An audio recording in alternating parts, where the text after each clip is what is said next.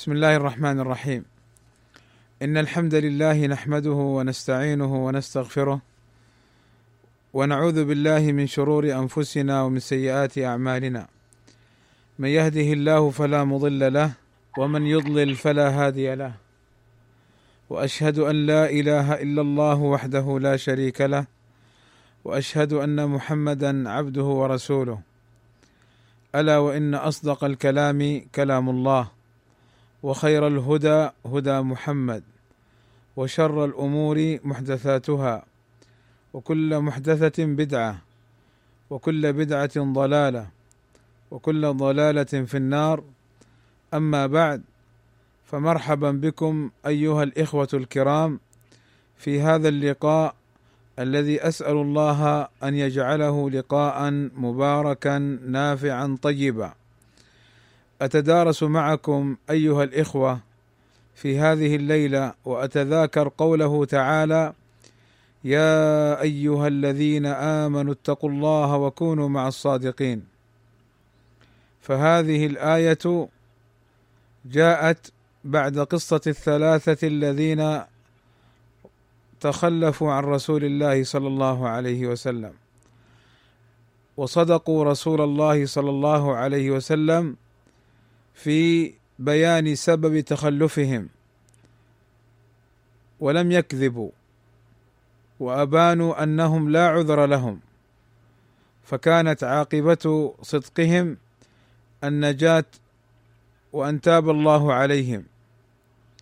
قال ابن كثير رحمه الله تعالى لما ذكر الله تعالى ما فرج به عن هؤلاء الثلاثة، أي كعب بن مالك وصاحبيه رضي الله عنهم أجمعين، ما فرج به عن هؤلاء الثلاثة من الضيق والكرب من هجر المسلمين إياهم نحو من خمسين ليلة بأيامها، وضاقت عليهم أنفسهم، وضاقت عليهم الأرض بما رحبت، أي مع سعتها، فسددت عليهم المسالك والمذاهب، فلا يهتدون ما يصنعون، فصبروا لأمر الله، واستكانوا لله، واستكانوا لأمر الله، وثبتوا حتى فرج الله عنهم بسبب صدقهم رسول الله صلى الله عليه وسلم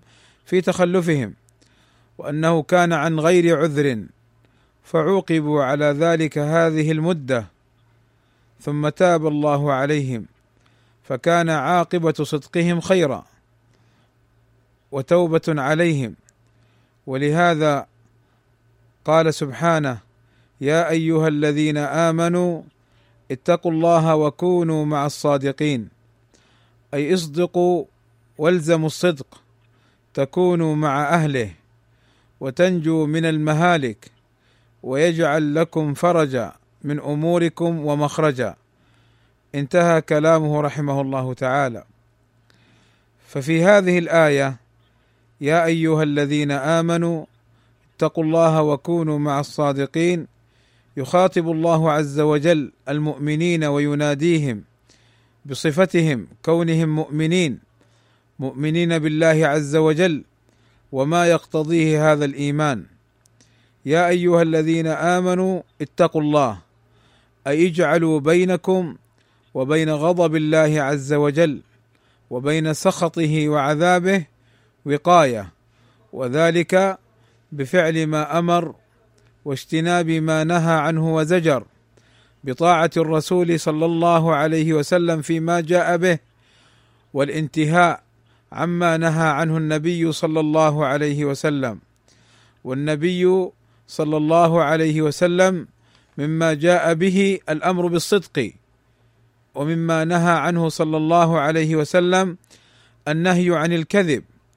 والله عز وجل يقول: وكونوا مع الصادقين، أي كونوا مع الحق وكونوا مع الصدق.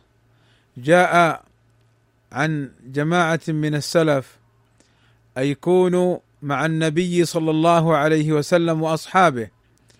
جاء عن الحسن البصري رحمه الله تعالى أنه قال: كونوا مع الصادقين لكي تكون مع الصادقين ازهد في الدنيا، ازهد في الدنيا، يعني إياك أن تعمل لأجل الدنيا فتبيع أخراك بدنياك فتقدم الدنيا على الآخرة.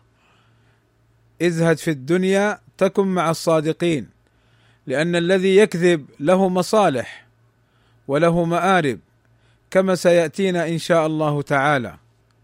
فقال رحمه الله تعالى: الزهد في الدنيا، الزهد في الدنيا أي كما سبق أن تعمل لأجل الله عز وجل وتترك الدنيا مهما أتتك من فتنها ومن زخرفها ومن الأمور التي يتلبس فيها من تلبس فيكون ممن باع أخراه بالدنيا. والله عز وجل حرم الكذب، والرسول صلى الله عليه وسلم حرم الكذب، وقد وقع الإجماع على تحريم الكذب، وقد عده بعض العلماء في كتب الكبائر، فهو من كبائر الذنوب، كما قال النبي صلى الله عليه وسلم: عليكم بالصدق فإنه يهدي إلى البر، وإن البر يهدي إلى الجنة، وإن الرجل ليصدق ويتحرى الصدق حتى يكتب عند الله صديقا، وإياكم والكذب فإن الكذب يهدي للفجور، وإن الرجل ليكذب ويتحرى الكذب حتى يكتب عند الله كذابا. فهذا الحديث العظيم فيه بيان جلي لتحريم الكذب، وقوله صلى الله عليه وسلم: عليكم أي إلزموا الصدق، وليكن لكم عادة وهديا وصفة.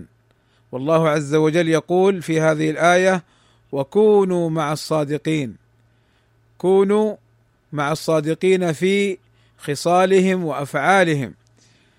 عليكم بالصدق فإن الصدق يهدي إلى البر، يهدي إلى الخير، يجلب لصاحبه الخير.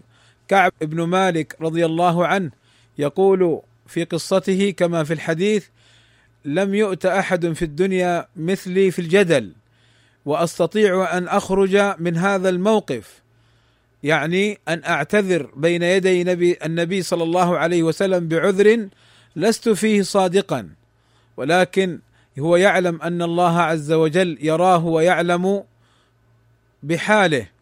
فولئن يعني خرج اليوم من بين يدي النبي صلى الله عليه وسلم فإنه يوشك أن تنزل عليه آيات أو بيان من الله عز وجل.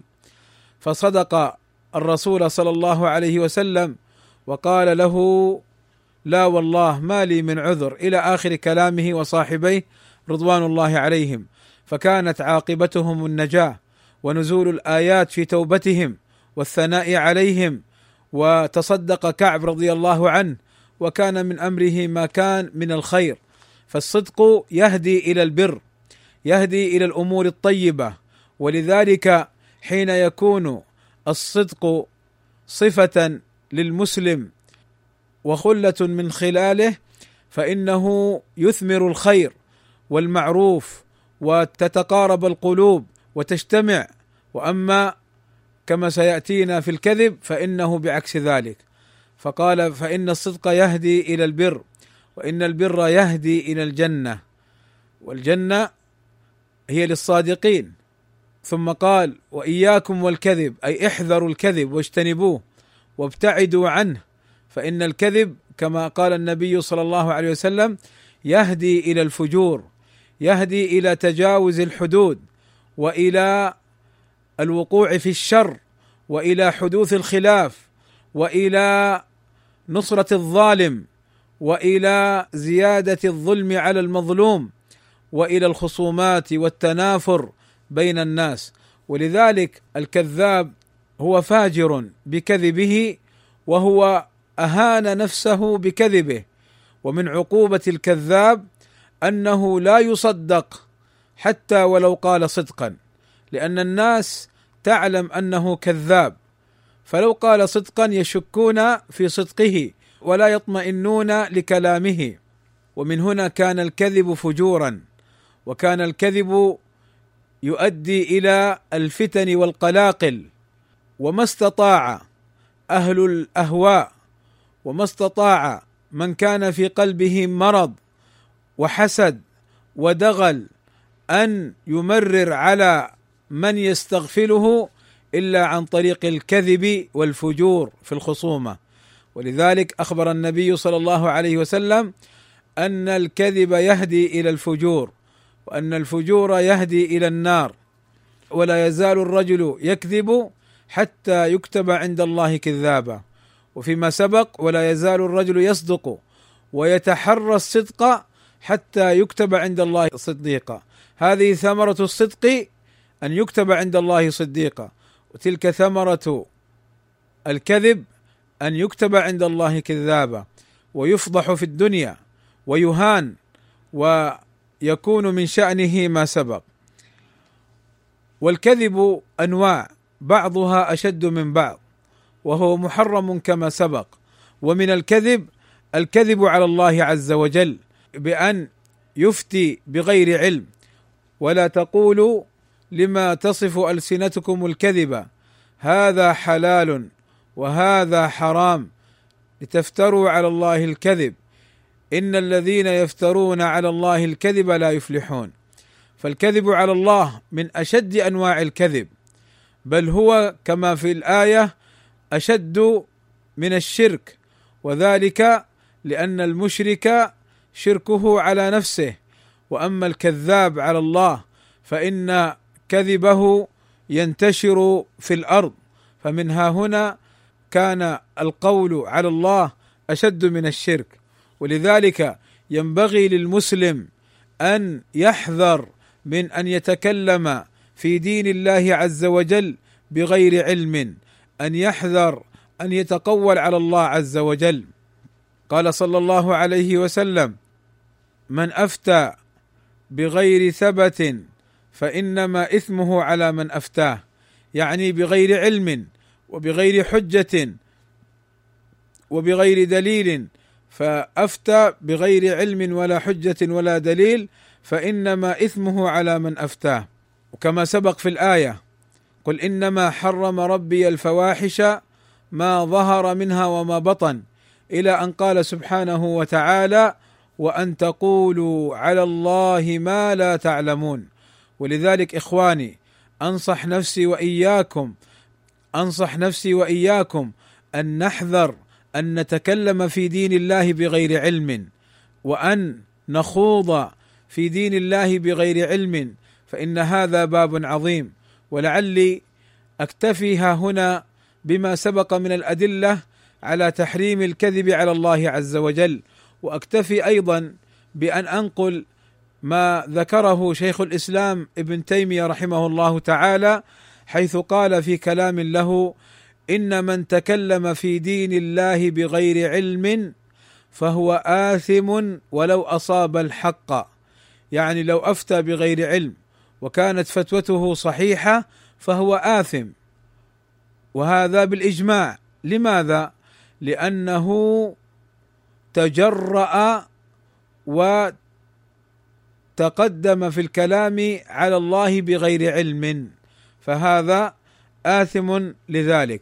ومن صور الكذب المحرمة الكذب على الرسول صلى الله عليه وسلم.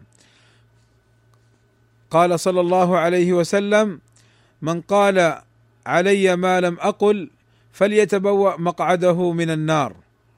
وقال صلى الله عليه وسلم: لا تكذبوا علي فإنه من يكذب علي يلج في النار.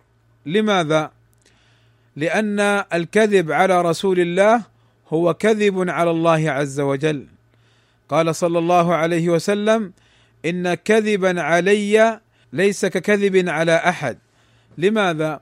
كما سبق، لأن الكاذب على رسول الله صلى الله عليه وسلم هو كاذب على الله عز وجل، والذي ينبغي أن نتفطن له ونتنبه له أن نعلم أن من حدث بحديث عن رسول الله صلى الله عليه وسلم وهو لا يعلم صحته أو يعلم ضعفه هو داخل في هذا الحديث، لقوله صلى الله عليه وسلم: من حدث عني بحديث يرى أنه كذب فهو أحد الكاذبين أو الكذابين.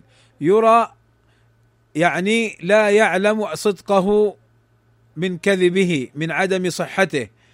ولذلك لخطورة الكذب كان الصحابة رضوان الله عليهم أجمعين إذا حدثوا عن رسول الله صلى الله عليه وسلم يخشون الوقوع في الخطأ، فيقول أحدهم أو نحوه أو شبهه، بل بعضهم كان يقل من حديثه لأنه يخشى أن يخطئ على رسول الله صلى الله عليه وسلم فيكون ممن تقول عليه.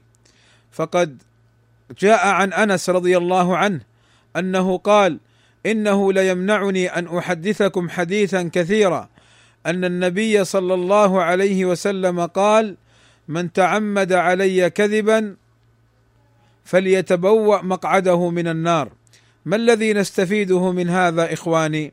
نستفيد أن أنس رضي الله عنه فهم من هذا الحديث أنه يستوي في الدخول في هذا الحديث والوعيد من كان متعمدا للكذب أو كان مخطئا أو كان مخطئا ولم يتثبت ولم يتثبت وجاء عن عبد الله بن الزبير قال: قلت للزبير: إني لا أسمعك تحدث عن رسول الله صلى الله عليه وسلم كما يحدث فلان وفلان، فقال: أما إني لم أفارقه، يعني سمعته كثيرا، ولكن سمعته يقول: من كذب علي فليتبوأ مقعده من النار.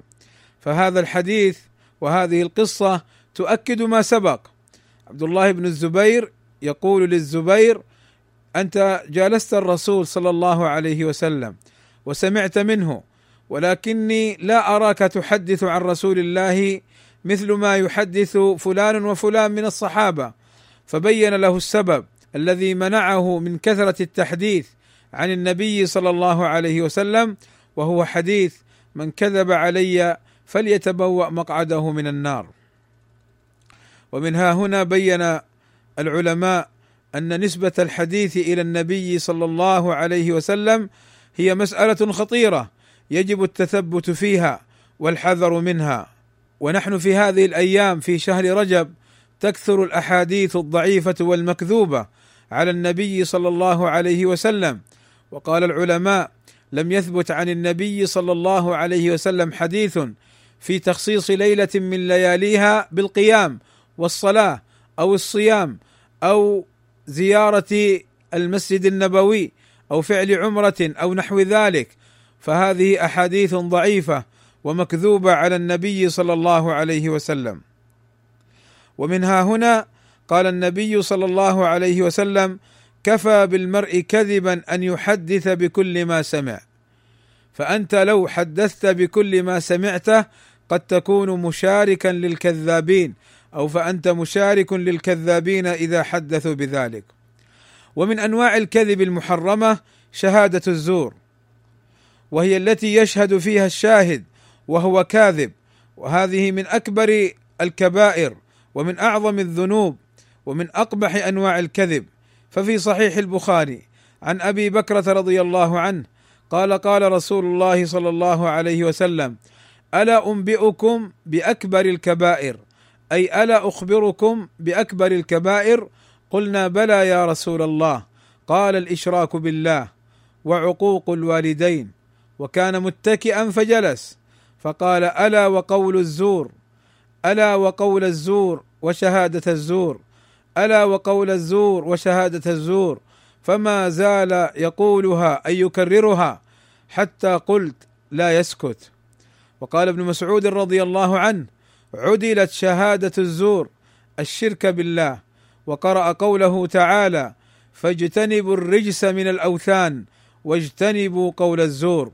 فبين النبي صلى الله عليه وسلم بعض أنواع الكبائر، وأن الكبائر بعضها أكبر من بعض، فالكبيرة أنواع بعضها أكبر من بعض، ومن الكبائر شهادة الزور. ونحن في هذه الأيام وغيرها نحتاج إلى تذكر هذا الأمر، فكم نرى في وسائل الإعلام وكم نرى في الواتساب وفي التويتر وفي الفيسبوك من ينزل كلاما يشهد به على فلان وفلان وهو كاذب في هذه الشهادة، أو لا يعلم صدق المنقول فيشهد زورا على غيره. ولا شك أن هؤلاء داخلون في هذا الحديث، لأنهم شهدوا على شخص بالزور وبالكذب، والنبي صلى الله عليه وسلم حذرنا من شهادة الزور وبين أنها كذب. وأذكر بالآية: يا أيها الذين آمنوا اتقوا الله وكونوا مع الصادقين. يا أيها الذين آمنوا اتقوا الله وكونوا مع الصادقين. والذين يشهدون الزور لم يتقوا الله ولم يكونوا مع الصادقين.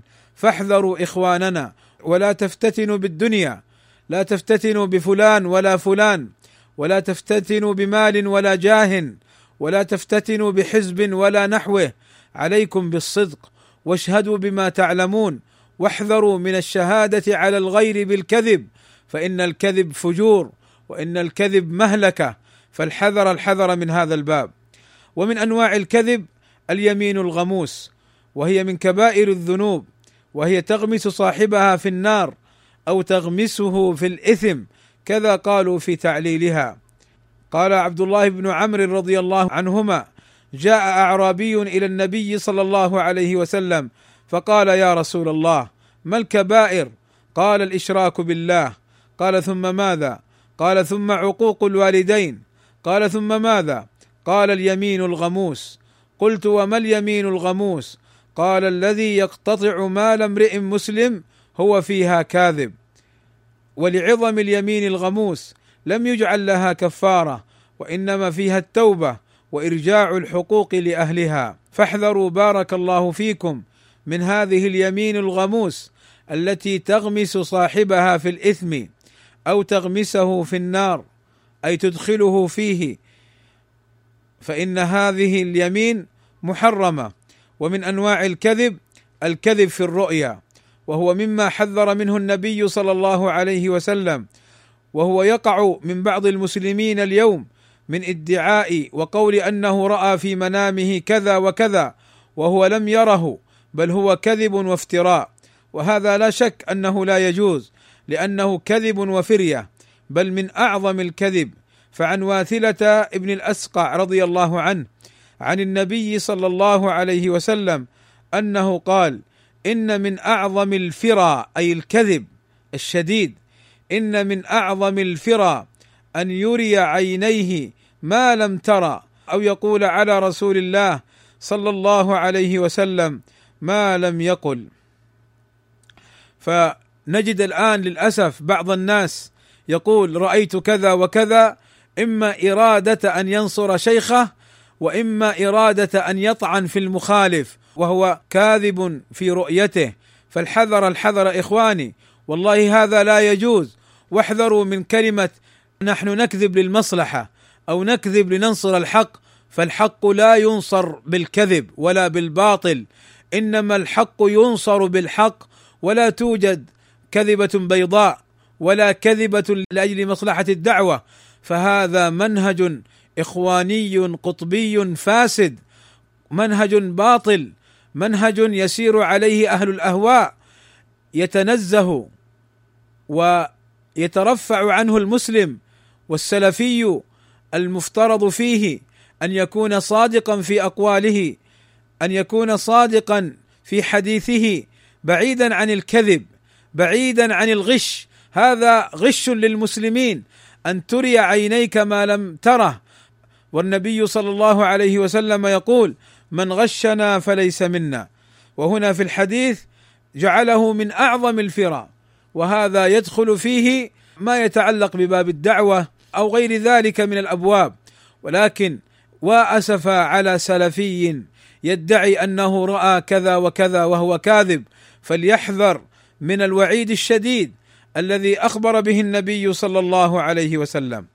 ومن الكذب المحرم الظن بالتهمة بلا سبب، فعن أبي هريرة رضي الله عنه قال: قال صلى الله عليه وسلم: إياكم والظن، فإن الظن أكذب الحديث، ولا تحسسوا ولا تجسسوا ولا تنافسوا ولا تحاسدوا ولا تباغضوا ولا تدابروا، وكونوا عباد الله إخوانا. هذا الحديث العظيم النبي صلى الله عليه وسلم يقول فيه: إياكم والظن، أي احذروا من الوقوع في الظن، وهي تهمة الناس بلا سبب وبلا قرينة وبلا دليل، فإن هذا لا يجوز. إياكم والظن، فإن الظن أكذب الحديث، لأنه لا دليل عليه ولا مستند عليه ولا قرينة تدل عليه، كما سيأتينا إن شاء الله تعالى.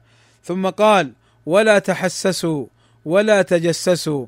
نهى النبي صلى الله عليه وسلم عن التجسس على المسلمين. وقل لي بربك، هؤلاء الذين يجلسون مع بعض إخوانهم ويسجلون سرا كلاما ينشرونه بلا إذنهم، والمجالس بالأمانة، أليس هذا من باب النميمة؟ نقل الكلام بين الناس من باب الإفساد؟ أليس هذا من باب الإضرار بالغير؟ أليس هذا من باب التجسس المنهي عنه؟ كيف ينكرون بالأمس التسجيل سرا، واليوم هم ينشرون أشياء مسجلة سرا، بل ويفتون أتباعهم بجواز هذا التسجيل؟ ما هذا التناقض؟ ما هذا التلاعب بدين الله عز وجل؟ إن الذي يفعل هذا حاله كحال الذين يفسدون في الأرض ولا يصلحون. متى جاز التجسس على الآخرين والنبي صلى الله عليه وسلم يقول: ولا تجسسوا؟ متى جاز نقل الكلام الخاص؟ وفي الحديث أن المجالس بالأمانة، إذا التفت الرجل فالمجالس بالأمانة. كيف يجعلون هذا الإفساد دليلا على الطعن في الأبرياء؟ كيف تسير مع إخوانك الأيام والشهور والليالي والسنين وأنت تسجل ما يقول، وتحفظ صور الواتساب وتحتفظ بها، وأنت ترى أن ما فعله غلطا أو خطأ في نظرك، وتماشيه أياما وشهورا وسنين، وتمدحه وتقدمه للناس، ثم بعد ذلك تحاربه حربا شعواء وتخرج له هذه الأدلة؟ هذا فعل الخائنين، هذا فعل الكذب الفجرة. الذي يفعل هذا ساقط، الذي يفعل هذا من السقطة، الذي يغش الناس. من غشنا فليس منا. أيام وشهور تمشي معه وتمدحه، وشيخنا شيخنا وإمامنا وعلامة وكذا، ثم بعد ذلك تحاربه بنفس الشيء الذي سجلته وتعلمه عليه سنين عدة وشهور عدة. أين النصيحة؟ ربما تكون أنت مخطئ، ربما يكون هذا الكلام ليس كما أنت فهمته، ربما وربما ثم تأتي وتسجل. ربما تكلم بكلام من باب المذاكرة ليستفهم هذا صحيح أم خطأ، وأنت تخرجه للناس وكأنك تريد أن تسقطه. ما عهدنا هذه الأفعال إلا من الخونة، من الإخوان ومن القطبيين ومن الحدادية، هذه أفعالهم، فاحذروها بارك الله فيكم. فالنبي صلى الله عليه وسلم ينهى عن التجسس. قال: ولا تنافسوا. لا تنافسوا في الدنيا، لا تنافسوا للدنيا الساقطة، ولا تنافسوا على المناصب والرياسة، فتتنافسوا فيهلك بعضكم بعضا، فتطعن في أخيك وتحاربه حتى لا يظهر عليك ويكون مقدما عليك، فهذا من باب التنافس المذموم. ولا تحاسدوا، لا تحسد أخاك أن فضله الله بعلم أو بفصاحة لسان أو بقدرة على بيان أو بمؤلفات ومحاضرات ودروس وتلاميذ فتحسده وتتكلم عليه وتتنقصه وتحاربه وتؤلب عليه وتفتري عليه كذبا وزورا. ولا تحاسدوا ولا تباغضوا ولا تدابروا وكونوا عباد الله إخوانا. كم رأينا هؤلاء يهجرون إخوانهم ويأمرون الشباب بهجرهم ويهجرون من يسلم على إخوانهم، فتدابروا وتباغضوا وتنافسوا وتحاسدوا وتناجشوا ولم يكونوا إخوانا. أين السلفية؟ أين المنهج الحق؟ والله أضحكتم علينا السفهاء، والله أضحكتم علينا أهل الأهواء. جاءني رجل اليوم يكلمني يقول لي يعني عندنا في بلاد الغرب إخواننا العجم ما يحصل بين السلفيين في حيرة وفي اضطراب وفي شك. ما كان لهذه الأمور أن تظهر في الساحة لولا هؤلاء السفهاء الذين يظهرون هذه الأمور. فاحذروا بارك الله فيكم، إن كان هناك من أمر فيكون على الخاص ويكون من باب النصيحة فيما لا يفسد الدعوة السلفية. نعوذ بالله من الفتن ما ظهر منها وما بطن. قال القرطبي رحمه الله تعالى: المراد بالظن هنا التهمة التي لا سبب لها، كمن يتهم رجلا بالفاحشة من غير أن يظهر عليه ما يقتضيها، ولذلك عطف عليه قوله ولا تحسسوا، وذلك أن الشخص يقع له خاطر التهمة فيريد أن يتحقق فيتجسس ويبحث ويستمع، فنهي عن ذلك. وتأمل قوله رحمه الله تعالى، قول القرطبي: من غير أن يظهر عليه ما يقتضيها، أي إن ظهر على الشخص ما يقتضي الفاحشة وما يقتضي التهمة فإنه يعني يكون لمن قدر على إزالة هذه الأمور له الحق في إزالتها. ولذلك ذكر الفقهاء أن الفاجر أن الفاجر لو قذف لا يحد، لأن فجوره شبهة لأن فجوره شبهة وتنبهوا لهذا الأمر. قال: وأما وصف الظن بكونه أكذب الحديث، مع أن تعمد الكذب الذي لا يستند إلى ظن أصلا أشد من الأمر الذي يستند إلى الظن، فللإشارة إلى أن الظن المنهي عنه هو الذي لا يستند إلى شيء يجوز الاعتماد عليه فيعتمد عليه ويجعل أصلا ويجزم به، فيكون الجازم به كاذبا، وإنما صار أشد من الكاذب، لأن الكذب في أصله مستقبح مستغنى عن ذمه، بخلاف هذا فإن صاحبه بزعمه مستند إلى شيء، فوصف بكونه أشد الكذب مبالغة في ذمه والتنفير منه، وإشارة إلى أن الاغترار به أكثر من الكذب المحض لخفائه غالبا ووضوح الكذب المحض. انتهى كلامه رحمه الله تعالى. أقول بارك الله فيكم، لاحظوا قول القرطبي: الظن هنا التهمة التي لا سبب لها. لا يأتيني إنسان ويقول مثلا في شخص فرق السلفيين وشخص عنده ملفات يجمعها لإسقاط السلفيين وشخص يجمع الأموال بطريقة مشبوهة من السلفيين وشخص يخالط المخالفين وينصرهم على السلفيين وشخص يحارب العلماء ويطعن فيهم وشخص نراه يرتوت بكلام أو يغرد بكلام سيء ضد المشايخ السلفيين، أن هذه الأمور كلها ليست حجة. لا، بل هذه تهم وهذه قرائن تدل على أنه واقع في خلاف الأمر الصحيح وخلاف الصدق وخلاف الحق، وأنه شر وفساد وأنه وراه ضرر. فكيف إذا جامع ذلك الكذب والفجور الذي ذكرنا بعض الأدلة المتعلقة به؟ إن هذه والله لهي حجج وقرائن تتعلق بالموضوع.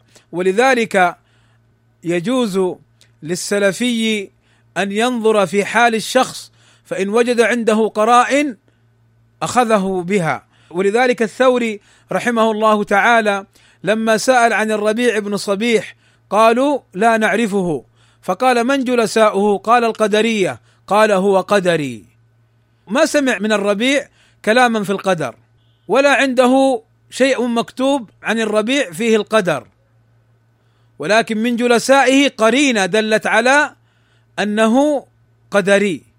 فلا يأتي إنسان يقول أن هذه القرائن ليست بحجج وليست ببراهين وليست بشبهة على الأقل أو مستند على الأقل في هذا الباب. فليس معنى لا يأتي إنسان يقول أيضا يا أخي بعض الناس يتكلم فيهم والرسول يقول إياكم والظن، لا، إن كان الظن بلا سبب هو سلفي مع إخوانه لا يعرف عنه تفريق للسلفيين، يثني على إخوانه، يحارب الحزبيين، يحارب المخالفين، فهنا يأتي حديث النبي صلى الله عليه وسلم إياكم والظن فإن الظن أكذب الحديث. عجب لبعض الناس، عجب لبعض الناس يتهمون الأبرياء من السلفيين بالظن والكذب وبلا دليل وبلا مستند، ويطالبون السلفيين بإسقاطهم والطعن فيهم وهجرهم. فإذا بين أنهم هم المخالفون وأنهم هم الذين وقعوا في المخالفات أقاموا الدنيا ولم يقعدوها، وطعنوا في السلفيين وطالبوا بالأدلة، سبحان الله، أليس الميزان واحد؟ أم أن الميزان مقلوب ومعكوس؟ أم أن الميزان ملعوب فيه؟ فهذا دليل بارك الله فيكم على عدم صدقهم. ومن هنا من أنواع الكذب الخطيرة التي يتساهل بها كثير من الناس إلا من رحم الله ما يفعله بعض الناس من الكذب على غيره، فتبلغ هذه الكذبة عند الناس وتنتشر انتشارا كبيرا، وهذه الفعلة عقوبتها عظيمة. فعن سمرة ابن جندب رضي الله عنه قال قال رسول الله صلى الله عليه وسلم رأيت الليلة رجلين أتياني يعني ملكين فأخذا بيدي فأخرجاني إلى الأرض إلى الأرض المقدسة، فإذا هو فإذا رجل جالس ورجل قائم بيده كلوب من حديد يدخل ذلك الكلوب في شدقه حتى يبلغ قفاه، ثم يفعل بشدقه الآخر مثل ذلك ويلتئم شدقه هذا فيعود فيصنع مثله. فقال صلى الله عليه وسلم قلت ما هذا؟ فقال الملكان الذي رأيته يشق شدقه فكذاب يحدث بالكذبة فتحمل عنه حتى تبلغ الآفاق فيصنع به إلى يوم القيامة. ولذلك كان من الكذب أن يتحدث المسلم وينقل كل ما يسمع دون تثبت. قال صلى الله عليه وسلم كفى بالمرء كذبا أن يحدث بكل ما سمع. فدل هذان الحديثان على خطورة أن يتناقل الناس الأخبار دون تثبت وعلم بصدق المخبر أو صدق الخبر، وإلا وقعوا في الكذب. فالواجب الحذر مما يتناقله الناس. كم وكم افتروا على السلفيين افتراءات أنهم فعلوا كذا وكذا، بل وقد يذهب بعضهم ويشهد بعضهم عند بعض المشايخ فلان يقول كذا فلان يفعل كذا، وهم والله كذبة فجر في هذه الشهادات. فهؤلاء يدخلون في شهادة الزور ويدخلون في الكذبة التي تبلغ الآفاق.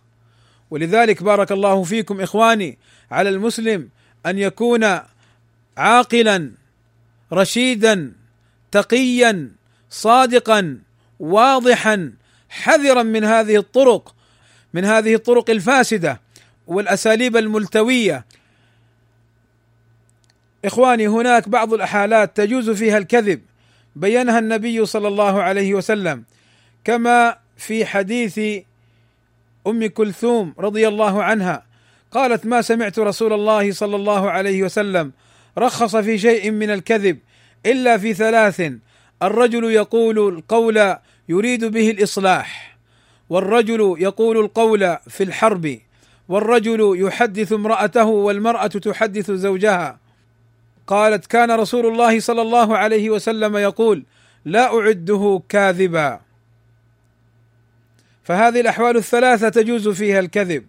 الرجل يقول القول يريد به الإصلاح، أما الذي يريد به الإفساد فويل له، ويل له في الأحاديث جاء الشديدة في النمام، لا يدخل الجنة نمام.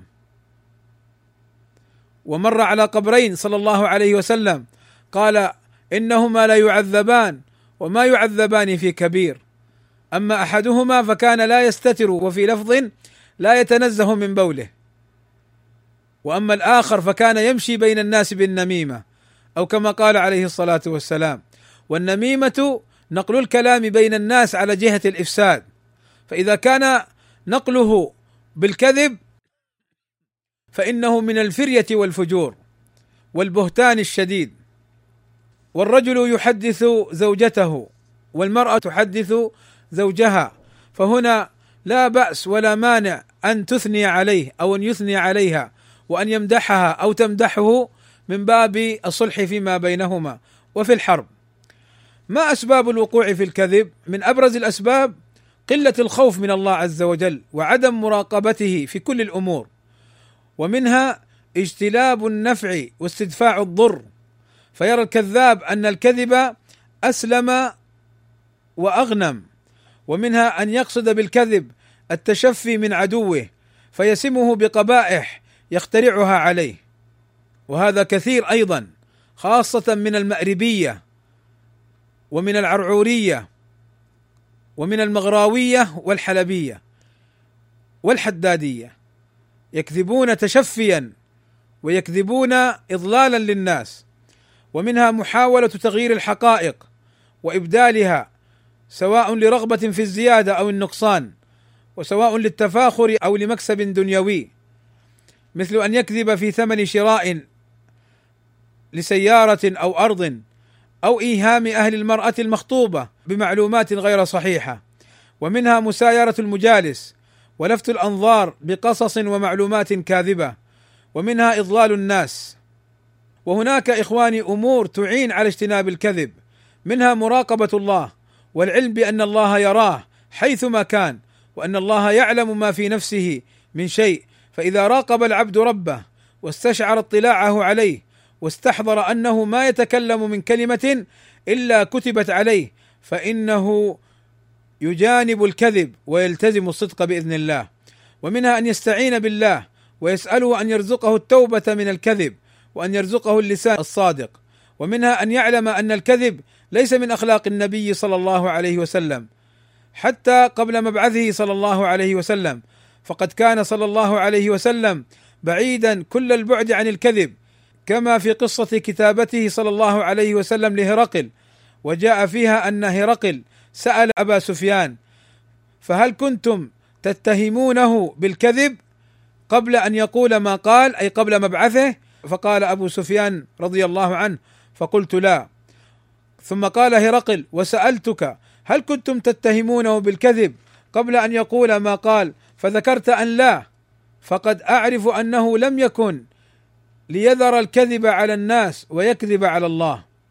ومن الأمور المعينة على ترك الكذب أن تعلم أن الكذب أبغض الخلق إلى النبي صلى الله عليه وسلم، كما قالت عائشة رضي الله عنها ما كان خلق أبغض إلى رسول الله صلى الله عليه وسلم من الكذب. ولقد كان الرجل يحدث عند النبي صلى الله عليه وسلم بالكذبة فما يزال في نفسه حتى يعلم أنه قد أحدث منها توبة، بل الكافر كان يأنف ويستحي أن يقال عنه إنه كذاب. فأبو سفيان رضي الله عنه زمن كفره عندما كان عند هرقل في الشام، وأحضره هرقل ليسأله عن رسول الله صلى الله عليه وسلم، قال قال هرقل لترجمانه قل لأصحابه، أي أصحاب أبي سفيان من قريش وكانوا حينها كفارا، إني سائل هذا الرجل أي أبا سفيان عن الذي يزعم أنه نبي، أي عن النبي صلى الله عليه وسلم، فإن كذب فكذبوه. قال أبو سفيان رضي الله عنه وحينها كان كافرا والله لولا الحياء يومئذ من أن يأثر أصحابي عني الكذب، يعني ينقلون عني إني أنا أكذب، لكذبته حين سألني عنه، يعني لكذبت هرقل وأخبرت عن رسول الله خلاف الحق. قال أبو سفيان رضي الله عنه: ولكني استحييت أن يأثر الكذب عني فصدقته. فأبو سفيان رضي الله عنه حينما كان مشركا أنف وترفع أن يكذب وأن يقال عنه كذاب. واليوم للأسف بعض السلفيين يكذب، بل بعضهم ويحلف، حتى سئل بعضهم: كيف تحلف بالله؟ قالت: أنا لما أخرج من عند الشيخ أستغفر الله من هذا الحلف. كيف أنت سلفي وبعضهم يحضر دكتوراه وبعضهم خطيب جمعة يقعون في مثل هذه الأمور؟ نعوذ بالله من الفتن ما ظهر منها وما بطن.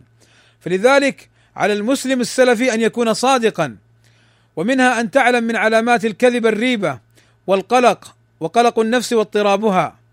قال صلى الله عليه وسلم: دع ما يريبك إلى ما لا يريبك، فإن الصدق طمأنينة وإن الكذب ريبة. ومنها، أي من الأمور التي تعين على ترك الكذب، أن يعلم أن من ترك الكذب بني له بيت في وسط الجنة. قال صلى الله عليه وسلم: من ترك الكذب وهو باطل بني له في ربض الجنة. ومن الأمور المعينة على ترك الكذب والإقلاع عنه أن تعلم أن الكذب من خصال المنافقين. قال صلى الله عليه وسلم: أربع من كن فيه كان منافقا خالصا، ومن كانت فيه خصلة منهن كانت فيه خصلة من النفاق حتى يدعها، إذا اؤتمن خان، وإذا حدث كذب، وإذا عاهد غدر، وإذا خاصم فجر. ومنها أن يعلم أن الكذب لا يجتمع مع الصدق، وهو مجانب للإيمان. قال صلى الله عليه وسلم: لا يجتمع الإيمان والكفر في قلب امرئ، ولا يجتمع الصدق والكذب جميعا، ولا تجتمع الخيانة والأمانة جميعا. وقال أبو بكر رضي الله عنه: يا أيها الناس إياكم والكذب، فإن الكذب مجانب للإيمان. ومنها أن يعلم أن اجتناب الكذب مع خصال أخرى من الأمور الموجبة للجنة. قال صلى الله عليه وسلم: تقبلوا لي بست أتقبل لكم بالجنة: إذا حدث أحدكم فلا يكذب، وإذا وعد فلا يخلف، وإذا ائتمن فلا يخن. غضوا أبصاركم وكفوا أيديكم واحفظوا فروجكم. ومن الأمور التي تعين على ترك الكذب أن يعلم الكاذب أن الكذب يعجل لصاحبه العقوبة في الدنيا مع ما يدخر له في الآخرة. قال صلى الله عليه وسلم: ما من ذنب أجدر أن يعجل الله تعالى لصاحبه العقوبة في الدنيا مع ما يدخره له في الآخرة من قطيعة الرحم والخيانة والكذب. ومنها أن يعود نفسه على الصدق ويوطنها عليه، كما يجب عليه أن يتراجع عن الكذب ولو وقع فيه. فإذا عود المرء نفسه الصدق صدق، وإذا عودها الكذب كذبت. ومنها النظر في سوء عاقبة الكذب، بأن يكتب عند الله كذابا إن كذب وتحرى الكذب، وأن لا يصدق ولا يؤتمن، ويبغضه الناس ويسقط ولو كان صاحب دعوة. فإذا ثبت عليه الكذب فإنه يسقط حتى يحدث منه توبة صادقة. ومن الأمور المعينة على الصدق وترك الكذب معاشرة الصادقين ومجانبة الكاذبين، فالصاحب ساحب كما هو معلوم. إخواني، فليحفظ كل واحد منا لسانه عن الكذب، فإن عواقبه خطيرة. وليعود كل واحد منا نفسه على الصدق، فإنه منجاة بإذن الله تعالى. هذا، وأسأل الله عز وجل أن ينفعني وإياكم بما سمعنا، وأن يكون حجة لنا لا حجة علينا. وأسأله سبحانه وتعالى أن يوفقني وإياكم لما يحبه ويرضاه. وإني بهذه المناسبة أحث إخواني على الاستفادة من المشايخ السلفيين عندهم في ليبيا، مثل أخينا الفاضل أبي الفضل محمد بن عمر الليبي حفظه الله تعالى، فهو من إخواننا السلفيين الصادقين، وأعلم والله فيه الصدق، وأعلم فيه الأمانة، وأعلم فيه حرصه على هداية الناس ومحاربة الباطل وأهله. كما أيضا أحث إخواني على الاستفادة من أخينا الشيخ الفاضل أبي حذيفة الفقيه حفظه الله تعالى، فإنه من إخواننا السلفيين الصادقين، أسأل الله عز وجل، وغيرهما من المشايخ السلفيين عندكم المعروفين بالصدق وعدم الكذب وعدم المراوغة وعدم إثارة الفتن على إخوانهم السلفيين، فاستفيدوا منهم بارك الله فيكم. هذا، وصلى الله وسلم على نبينا محمد وعلى آله وصحبه أجمعين، والحمد لله رب العالمين.